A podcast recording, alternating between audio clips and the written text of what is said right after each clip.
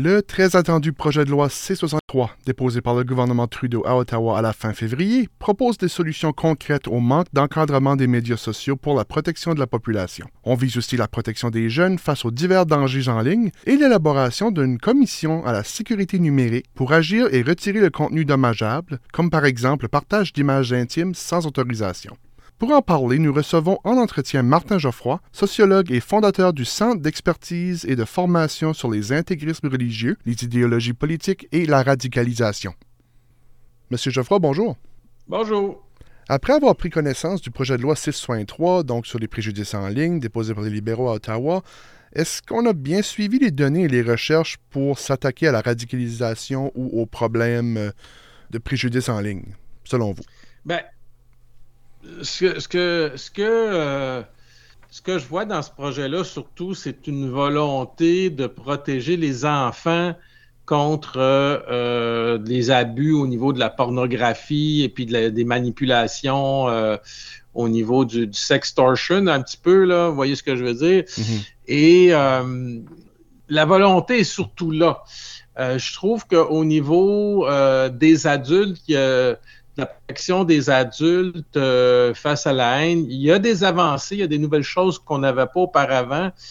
Mais euh, là, on marche sur des œufs parce que quand on arrive avec les adultes, il y a toute l'idée de qu'il faut respecter la liberté d'expression. Euh, mm-hmm. qui, qui entre pas en compte quand on a des enfants, parce que les enfants, ils sont automatiquement victimes parce qu'ils sont mineurs. Et donc, on, c'est un devoir comme de les protéger. Alors que pour les adultes, on y va euh, beaucoup moins fort. Parce que pour vous donner juste un exemple au niveau de la loi, ce qu'elle fait, pour les enfants, elle va euh, obliger le retrait de contenu haineux ou de, contenu euh, pornographique quand ça concerne les enfants. Donc, à ce moment-là, Ottawa va légiférer contre les plateformes, c'est-à-dire automatiquement, Ottawa va s'attendre à ce qu'automatiquement, s'il y a du contenu haineux euh, par rapport à des mineurs, que ça soit enlevé. Mais elle va aller beaucoup moins loin euh, dans l'obligation de retrait du contenu haineux pour les adultes. Vous voyez ce que je veux dire? Euh, parce qu'au niveau des adultes, ben, es supposé, c'est comme si, parce que tu étais adulte, tu es supposé en endurer plus ou faire la part des choses. et aussi, en fait, c'est que dans des conversations en ligne, entre adultes, c'est plus difficile de montrer, le, à moins qu'il y ait des menaces de mort, là, tu sais, mm-hmm. euh, explicites. Habituellement, quand on va parler de, de, de, de, contenu haineux en ligne par rapport aux adultes, c'est vraiment des menaces de mort, c'est pas d'autre chose d'habitude. Vous voyez ce que je veux dire? Comme mm-hmm. si on te harcèle euh, euh, en ligne à cause de ton genre ou à cause de, je sais pas, de ton ethnie tu peux entamer des poursuites, mais c'est plus compliqué au niveau de la loi. Mais il y a quand même des, des nouveautés dans cette loi-là. Euh, on a bonifié sur la haine, là, si j'ai bien compris. Oui, ben c'est ça. On s'attaque euh, au contenu extrémiste, violent et terroriste en ligne. Mhm. Euh, on s'attaque au contenu qui incite à la violence. et en fait, le contenu qui incite à la violence, on l'avait déjà un peu. Mais quand on disait inciter à la violence, c'était par exemple euh, menacer de mort auparavant. Là, c'est un petit peu plus explicite. L'inciter à la violence, je sais pas, ça, mais, mais, mais c'est difficile de dire que, par exemple, un individu qui, qui te harcèle en ligne incite d'autres individus à être violents avec toi, à part s'il y a des menaces de mort. C'est très difficile à prouver, autrement dit. Donc, on peut mettre ça dans la loi, mais jusqu'à maintenant, on l'avait déjà, puis ça n'avait pas beaucoup dedans. La mm-hmm. nouveauté qu'il y a, c'est qu'on s'attaque au contenu, euh, et je cite, qui fomente la, fomente la haine.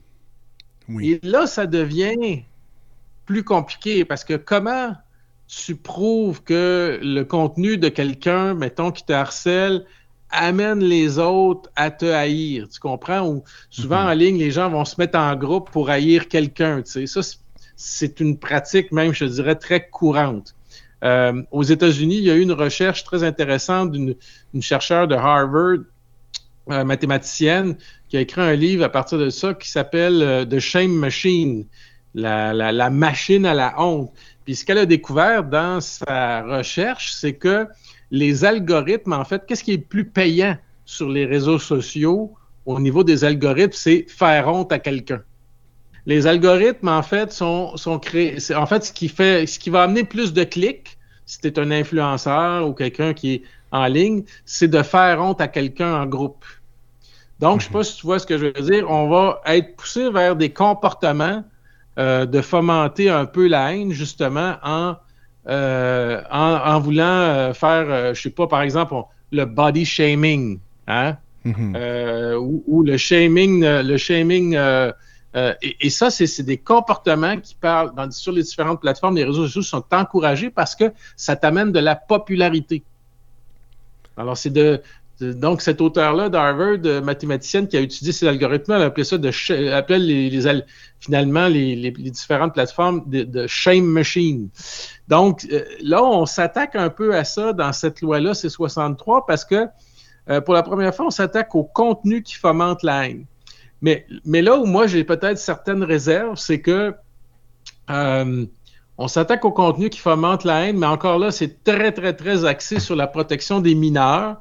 Au niveau des adultes consentants, ben là, les contenus qui fomentent la haine, c'est beaucoup plus difficile à se défendre ou à prouver, euh, en tout cas, de, prouver que quelqu'un a fomenté la haine envers nous, comme, comme, euh, comme je vous disais, à moins que ce soit des menaces de mort ou de sévices physiques explicites. Vous voyez? Mais euh, si on vous ridiculise, par exemple, ou on se moque de vous, de ce que vous dites, euh, c'est bien difficile de prouver là, que ça fomente la haine. Vous voyez ce mhm. que je veux dire? Et on n'a pas encore eu. Euh, en tout cas, il faudra voir comment juridiquement ça va se développer avec cette nouvelle loi-là. Mais euh, il y, a des problématiques quand même.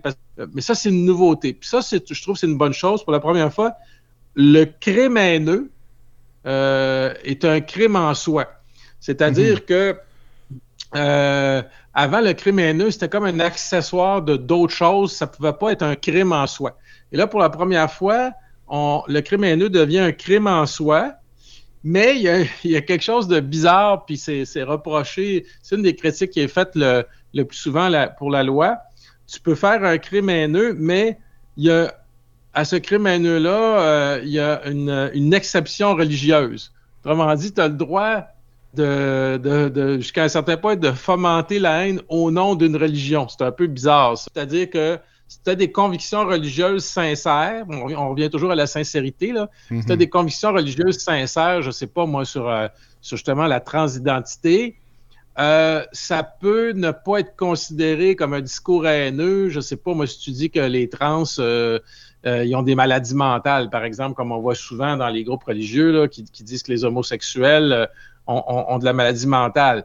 Hmm. Donc, ça, ça a été très critiqué, cet aspect-là de la loi, euh, qu'on donne une exception à aucun, euh, qu'on donne une exception particulière aux groupes religieux.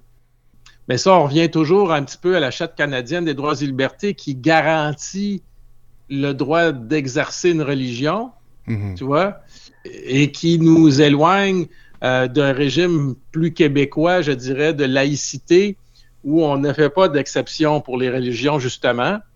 Euh, et d'ailleurs, aujourd'hui, ben, on a l'annonce qui, qui, que j'ai pas encore entendue, qui est faite sur la, la validité de la loi 21 euh, mm. sur la laïcité du Québec là, par la Cour supérieure du Québec, qui va probablement s'en aller en Cour suprême du Canada. Mm. Mais donc, on retrouve dans cette exception religieuse-là par rapport au crime haineux, ben, la politique canadienne de multiculturalisme et de, de, de, respect de la religion comme étant un élément culturel. C'est sûr qu'on continue de s'intéresser à ça et aussi au Bloc québécois qui, présente un projet de loi, si je ne me trompe pas, pour justement enlever cette exception-là pour le religieux. On continue de regarder tout ça. Monsieur Geoffroy, sociologue et fondateur du Centre d'expertise de formation sur les intégristes religieux et théologie politique et la radicalisation. Merci d'être venu à ce micro. Merci et salutations à tous mes amis de l'Acadie.